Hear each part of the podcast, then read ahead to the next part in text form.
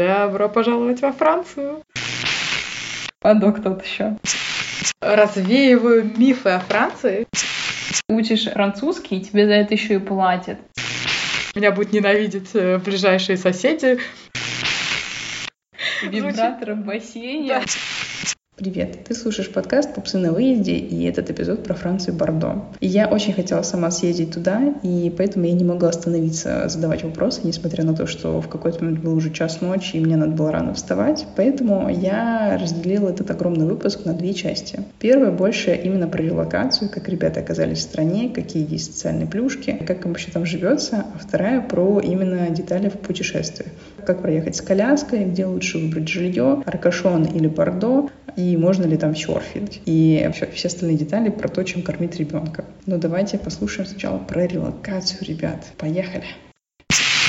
Привет. Всем привет! Меня зовут Алена. Я физик-акустик. Это почти как физик-ядерщик, только я работаю с более безопасным материалом, со звуком, конкретно ультразвуком. У меня есть семья в составе трех человек. Очень классный муж, который меня во всем поддерживал, поддерживает. И дочка София, которая нас постоянно веселит. Расскажи, как вы попали в Францию? Вы давно там уже?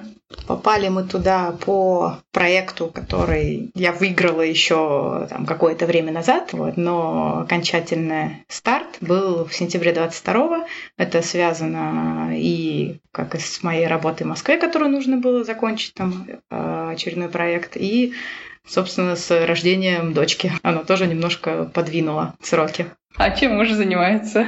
Ну, в данный момент э, ему пришлось приостановить работу, потому что работал он в Москве не на удаленке, в банке менеджером, поэтому сейчас он учится на новую профессию, учит еще заодно английский и французский, и смотрим дальше, как будет здесь развиваться, потому что Франция в этом плане очень френдли к иммигрантам, вот у нее есть какие-то свои бонусы, и вот мы их изучаем, пытаемся как-то ими пользоваться. Так, а что это за бонусы? Интересно.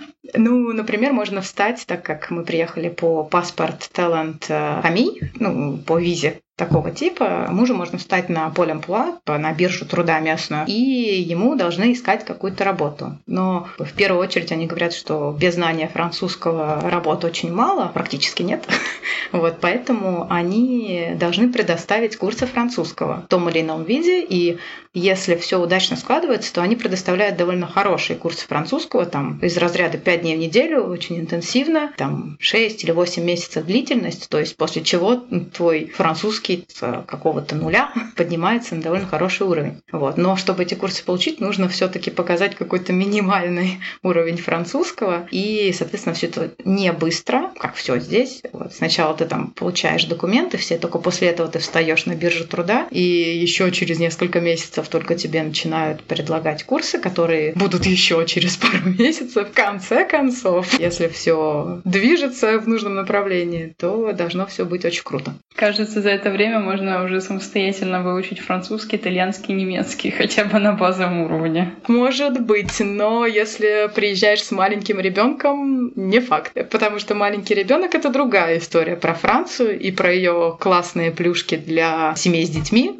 которые ты тоже получаешь по факту спустя энное количество месяцев после приезда. Что там за плюшки такие интересные? Франция славит своей системой яслей, специально обученных нянь, скажем так, которые проверяет государство, которые, ну, то есть часть из них вообще идет под началом государства, то есть оно их нанимает и дальше тебе предоставляет няню там через мэрию города, в котором ты проживаешь. Вот. Но все это, и там в том числе и многие ясли, они привязаны к какому-то работодателю, то есть очень сложно прийти в какие-то ясли и сказать, я нигде не работаю, но у меня есть деньги, можно мне место в яслях. Вот, скорее всего, тебе скажут, мы э, даем места в первую очередь там работникам такой-то, такой-то компании, и поэтому типа для тех, кто вообще нигде не работает или работает в таком месте, которое не сотрудничает ни с одними яслями, вот, шанс получить там место очень маленький. Вот. И в любой момент тебя могут оттуда выгнать, потому что если придет какой-то новый сотрудник с ребенком в ту компанию, с которой они сотрудничают, то они обязаны дать ему место, а твое добрать.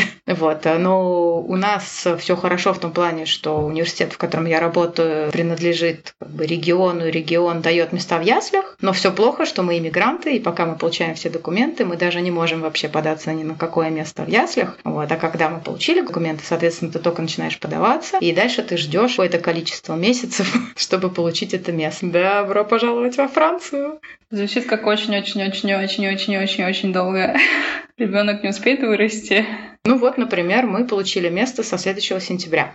О, поздравляю вас. Да, спасибо. Это, это на самом деле круто, да. Даже французы говорят, что им самим не всегда так везет. Они тоже вынуждены ждать. И им тоже нужно родить в удачный срок в течение года, когда как раз только начинается подача заявок. При этом есть такая система, которая позволяет тебе в целом найти хорошую няню. То есть это не как там частная няня, про которую ты там знаешь только рекомендации других родителей, а няня, которая зарекомендована самим государством. Вот таких нянь много но в тот период, когда мы стали искать, их было не очень много, то есть здесь тоже как бы все сезонно. А совсем таких нянь уже индивидуальных мы, честно говоря, побоялись попробовать, потому что наш французский не очень, то есть как бы подробно опросить человека я не могу, а без, ну, без хорошего знакомства с человеком я не очень была готова доверить ребенка. На самом деле нам повезло даже дважды, то есть с сентября мы получили сначала вот няню от мэрии. А, и да, важная оговорка, что эти няни это не те, которые приходят на дом. То есть это, это называется ассистент матернель. По факту это няня, у которой дома оборудован как мини-детский сад, и она может брать там трех-четырех детей себе одновременно. Вот. И плюс она еще ходит постоянно гулять с другими нянями, поэтому дети контактируют, объединяются еще в такие мини-ясли друг с другом ну, на какое-то время. Вот. У них есть еще какие-то плановые поездки там, к разным специалистам, к каким-то психологам, то есть физическая активность, там какая-то псих- психическая активность. Вот, вот такие сеансы у них еще. Но это вот у нянь, которые от государства идут. И мы получили такую няню сначала, а потом через какое-то время мы узнали, что нам еще дали место прям в яслях от работы моей. Ну вот. И в итоге мы выбрали место в яслях, потому что мини-ясли, то есть там всего 10-12 детей, 4 няни, и это все-таки прямо вот специально оборудованном месте в яслях, и оно выглядит очень круто.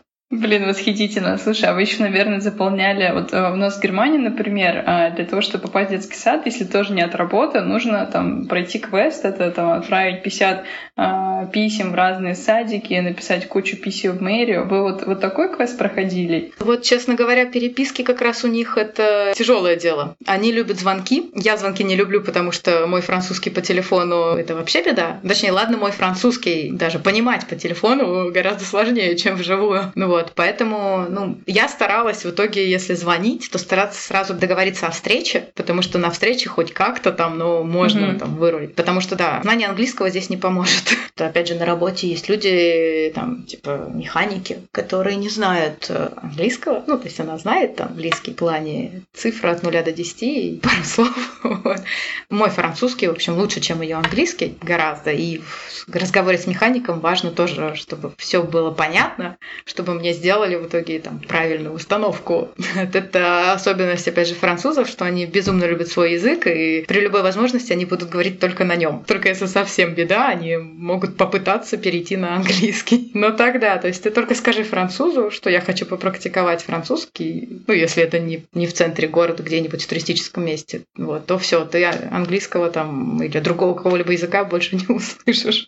Слушай, в Германии похоже. Тут тоже стараются говорить именно по-немецки, но, насколько я знаю, в больших городах такой проблемы нет, потому что все говорят по-английски. А здесь они, ну, могут прикинуться, но мне кажется, такого не бывало. Но часто люди реально не знают английского. Возвращаясь к некоторым вопросам, которые у меня возникли, механик — это инженер, который настраивает установки в лаборатории. Не, это который там пилит прям все, то есть прям такая механическая работа. Типа, например, мне нужно какой-нибудь держатель для вибратора в бассейне, и он должен сделать такую раму. Вибратор в бассейне? Да. Ну вот, ну у тебя вкусы, конечно. Вот такая у нас работа, да.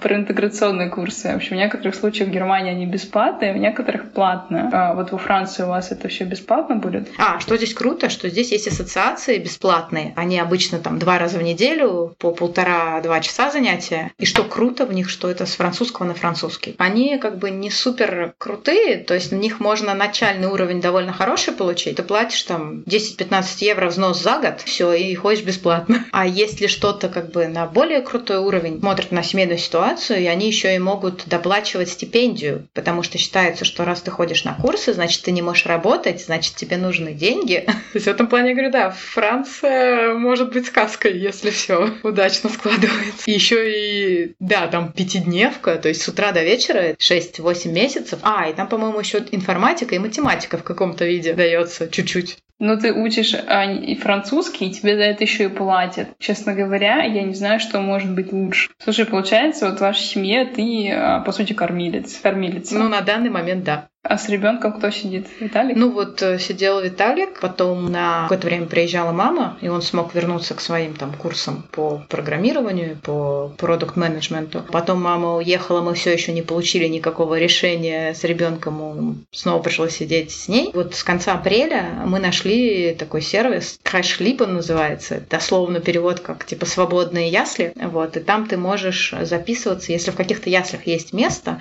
на конкретный день или полдня, дня, вот, то ты можешь туда записаться заранее, там, минимум за 48 часов, максимум за 2 месяца, по-моему, вот, и оплатить и просто своего ребенка привести. Сначала нас очень смущала эта система, потому что, ну, как бы всем детям нужна адаптация. Обычно, как бы, ты получаешь место конкретное в яслях, и у тебя есть неделя, две, там, период для адаптации, где ты начинаешь приходить с ребенком, давай по чуть-чуть, потом больше, больше, больше, и потом начинаешь оставлять ребенка без себя. У нас как бы такого не было, ну, и в этих яслях такое не предусмотрено. Вот. Но мы решили попробовать в какой-то момент быть такую схему, что мы просто будем ну, платить, понятно, типа за весь день, но приходить сначала по чуть-чуть с ребенком. Единственная проблема, что там нельзя было оставаться по классической схеме, прямо на постоянку оставаться с ребенком в течение дня нельзя было. Поэтому, конечно, у нашего ребенка был частичный стресс, тоже довольно быстро нам пришлось уходить и оставлять ее, но с другой стороны она нашла свой способ адаптироваться. У нее этап адаптации был такой, что сначала она да, там несколько дней плакала, нас ждала ждала. Вот. И мы были на подходе. То есть ты как бы оставляешь ребенка и уходишь гулять там в округе, на готове, что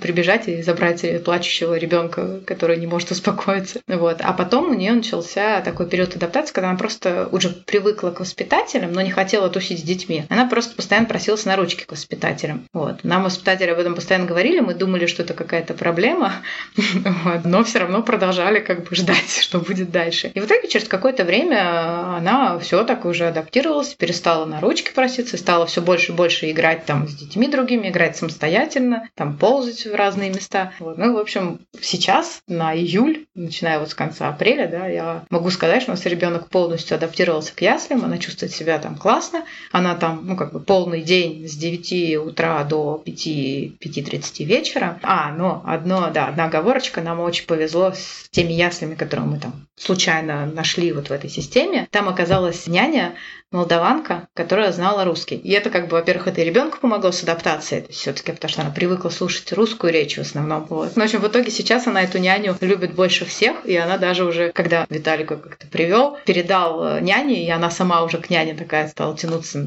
ручками, обнимать ее. В общем, понятно, адаптация прошла достаточно не в традиционной манере. Вот у нас в сентябре тоже будет детский сад, и у нас есть целая инструкция, как у нас это будет проходить, потому что нас попросили быть рядышком где-то две недели. Вот, mm-hmm. то есть мы, точнее, я буду сидеть на подхвате, я даже отпуск взяла на это время, потому что я ж не знаю, вдруг ему не понравится. Это мой основной страх. Что, если не зайдет? И тогда мне придется что-то придумывать и дома работать с ребенком, а это как бы адок тот еще. Ну, вот во Франции нет такого понятия, типа, что ребенку не зайдет. То есть они понимают, что любой ребенок адаптируется, просто разным детям нужно разное время. Нам сказали, ну, если ребенок заплачет, мы не будем вам сразу через пять минут звонить. Мы понимаем, что это как бы адаптация, что через это нужно пройти. Если она будет там постоянно и там в течение часа плакать, то да, мы вам позвоним, как бы, и вам надо будет прийти и забрать, и успокоить ребенка. Вот. Но так, типа, если вот она там то плачет, то не плачет, как-то там, то успокаивается, то нет, то есть это, это считается нормально. Ну, в этом плане французы, они очень терпеливы. А как вообще вы переживали переезд? Как проходило ваше обустройство? Оно происходит до сих пор. Одни нам говорили, что адаптация во Франции длится где-то три месяца, другие шесть месяцев. Все они, правда, не были с грудничком таким маленьким на руках.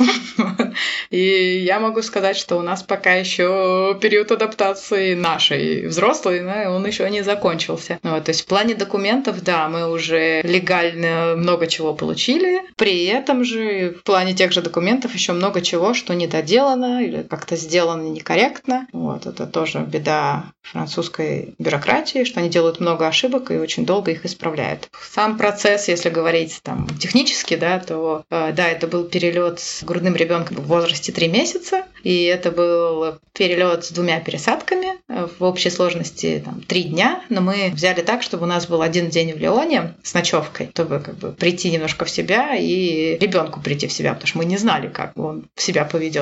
Но в целом мы готовились к худшему, и перелет оказался гораздо лучше, чем мы себе представляли. Обычно, как бы, я помню, если груднички в самолете, это всегда такой крик, плач, что-то такое. Вот. И я, видимо, очень боялась, чтобы мой ребенок не делал этого в течение там, первого четырехчасового полета до Турции, до Стамбула, и потом еще там примерно такого же до Леона.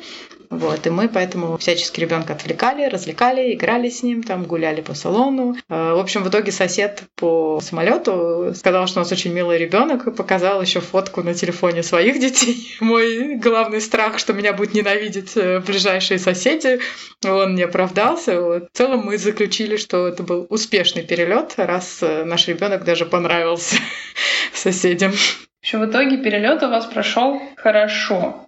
Да, да, то есть вот все три перелета, все, да, прошли успешно. Мне даже кажется, они были гораздо легче, чем потом, потому что мы, естественно, после этого наши руки были развязаны, и мы решили, а ну-ка давай-ка летать. Ну, понятно, не сразу. Первая наша поездка за пределы Франции была в итоге в марте в Барселону. Перелет туда уже был, мне кажется, посложнее. А как сейчас вообще осталось это ощущение страха, что будут на тебя косо смотреть, что у тебя ребенок будет орать? Потому что у меня в Германии как-то это уже вымылось, потому что настолько прям рады ребенку моему и вообще хорошо относятся. А во Франции как у тебя вот по ощущениям твоим, как все складывается? В Франции, да, это абсолютно умывается. То есть здесь все детей обожают, маленьких, особенно таких там до года все называли тут миньоном, ну и сейчас называют.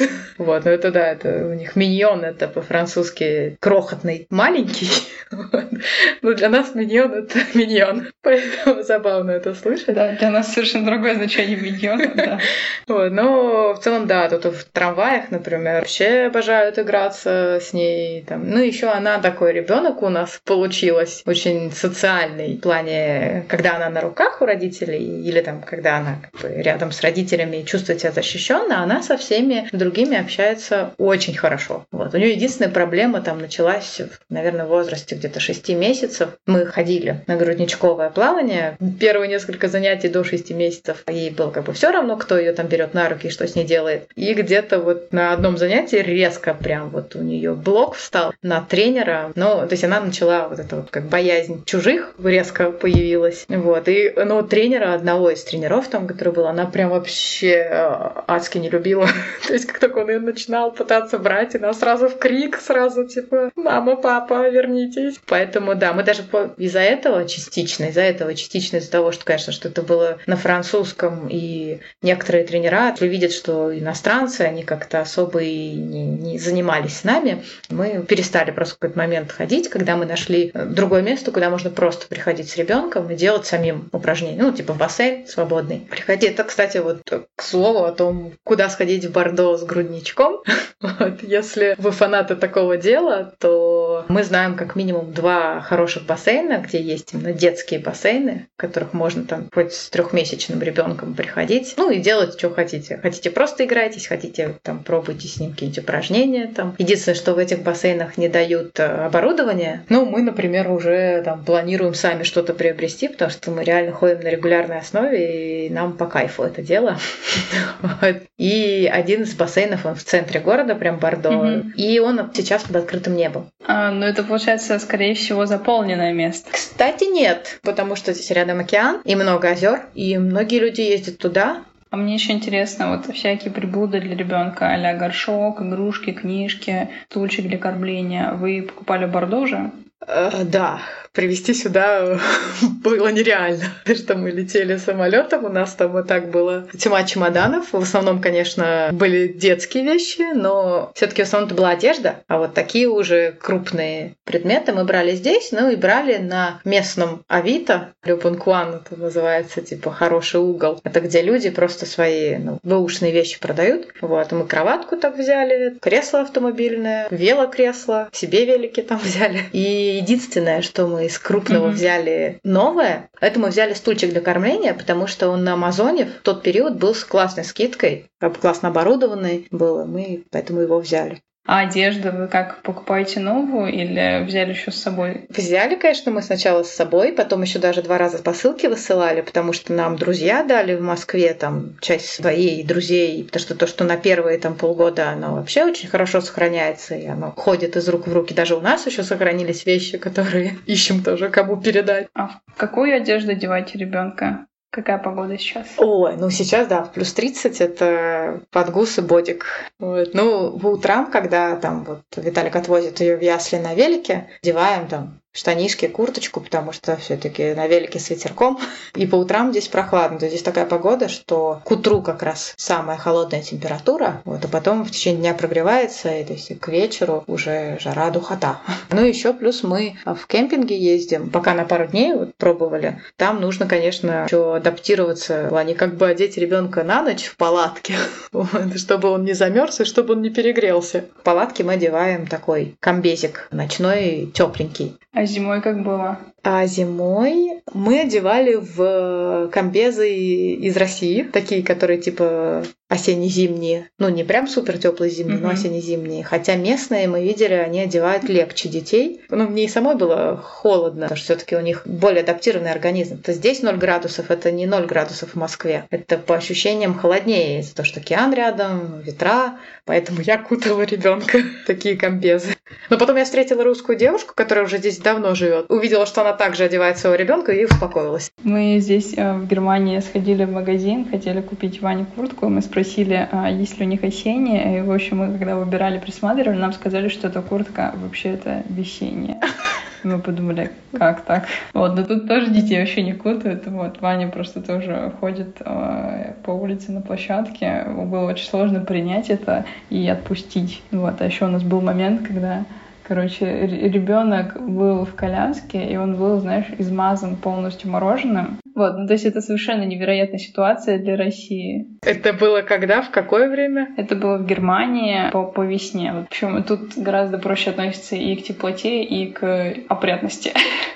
Мне кажется, в этом плане они выглядят не такими зато уставшими родители. Я вот сейчас немножко кайфую, конечно, потому что я переживала, что мне придется там объяснять и воевать с людьми, потому что, ну, я тоже за то, чтобы а, максимально просто относиться. У меня, короче, кредо, просто представь, что он третий. Да, просто представь, что это третий ребенок. Да, и вот тогда ты просто кучу вещей перестаешь делать совсем. Ты оставляешь только то, что либо прям реально полезно, либо реально нужно. И это освобождает столько энергии, времени, честно говоря. Кстати, хотела спросить про велосипеды. Я так поняла, что вы катаетесь, пардон, на велосипедах. А как далеко детский садик, как далеко все, всякие активности, как далеко от вас магазин где вы берете подгузники? Поход с подгузниками у нас всегда это как отдельное мероприятие, потому что хорошие подгузники мы нашли не в самом близком месте для себя. И мы идем именно за подгузниками, именно в этот магазин. Это стало полегче только вот где-то месяц назад, когда у нас появилась машина, которую мы здесь смогли взять в общей сложности за три с половиной тысячи евро. То есть это была не готовая машина, но мы нашли ребят-белорусов, которые занимаются тем, что берут машины не на ходу, и ставят их на колеса. В итоге они там взяли за тысячу и отремонтировали, и после всех там расходов, в том числе и на техосмотр и так далее, это вышло три с половиной тысячи за Opel Zafira, за немецкую машину во Франции. То есть это был не Рено, не Citroën, даже на удивление. Хотя в основном здесь они. Ну вот, и можно теперь сделать заказ для Clerk Drive и просто приехать и забрать. Вау. Так, поняли. А что по вопросам дальше, которые я позадавала? Э, так, да. Ну вот ясли, которые мы сейчас временные наши, они, понятно, они нам не по адресу назначались. Они в центре, прям вот в историческом центре Бордо находятся. То есть на велосипеде это минут 20-30. Ну, с ребенком скорее 30. А ясли, которые мы, например, в сентябре получим, это будет 10 минут пешком. Слушай, осталась последняя тема, которая меня интересует, как путешественницу. Что с больничками? Там нужны страховки, не страховки? Как вообще у вас все это происходит? С точки зрения как человека, который живет там, и с точки зрения туриста. Давай так, вы вообще ходили в больнички?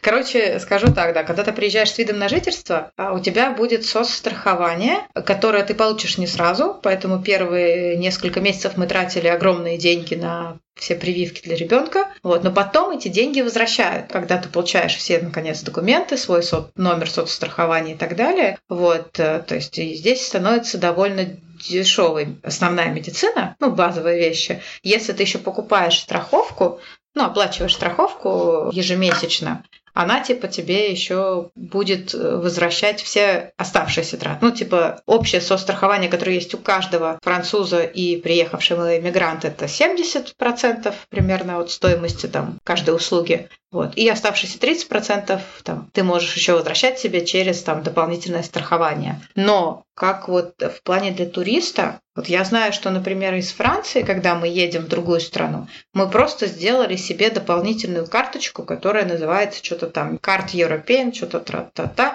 и делали мы ее через ту же систему соцстрахования, которую мы во Франции получили. И типа с этой карточкой ты можешь ездить по Европе и иметь какие-то медицинские услуги, но я, честно говоря, еще ни разу не проверяла, как работает европейская карточка. Как я поняла, она тебе, конечно, дает не все преимущества, что ты имеешь во Франции, вот, но что-то, видимо, она дает какую-то базу. И я, честно говоря, думала, что по идее у других стран должно быть то же самое.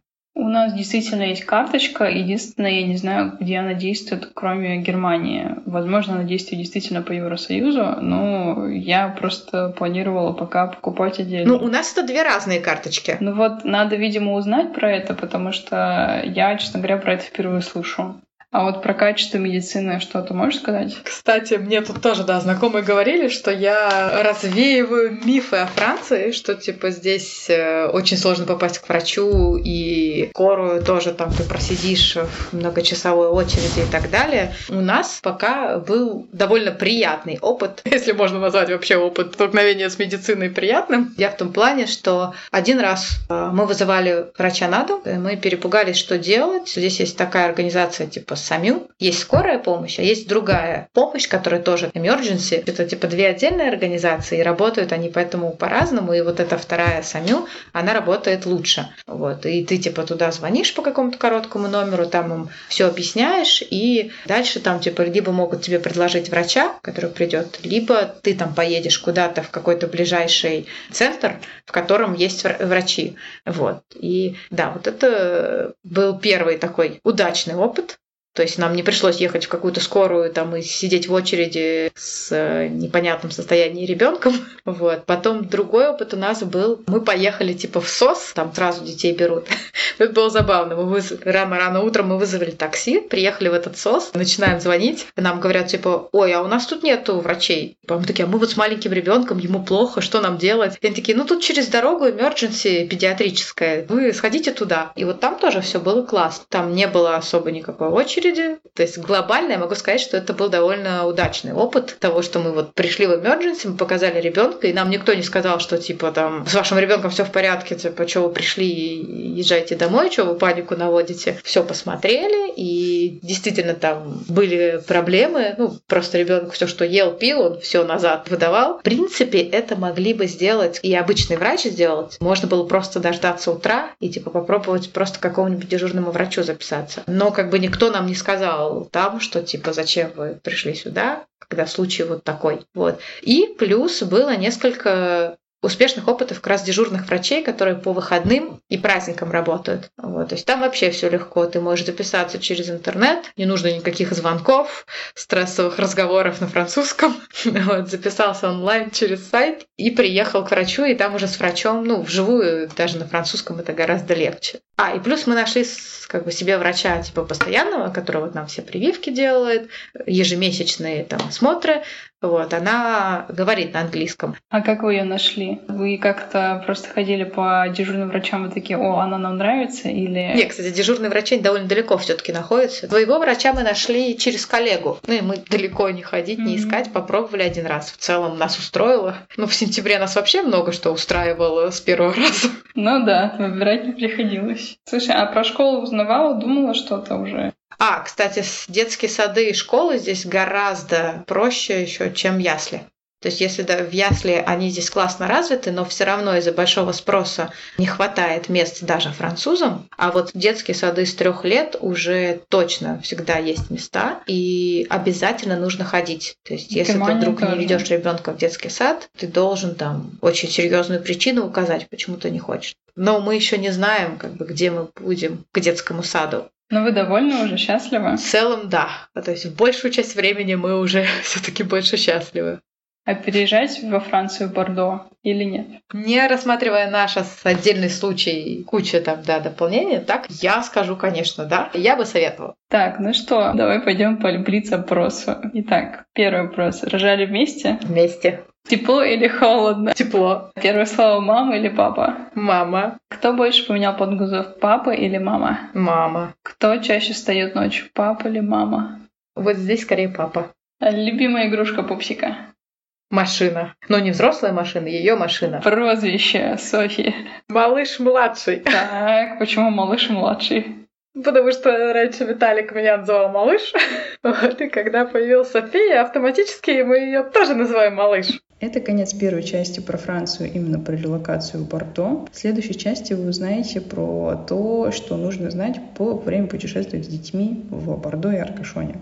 И еще вы услышите в самом конце мое личное впечатление, как мне понравился Аркашон и как понравилось Бордо во Франции. До встречи в следующей части.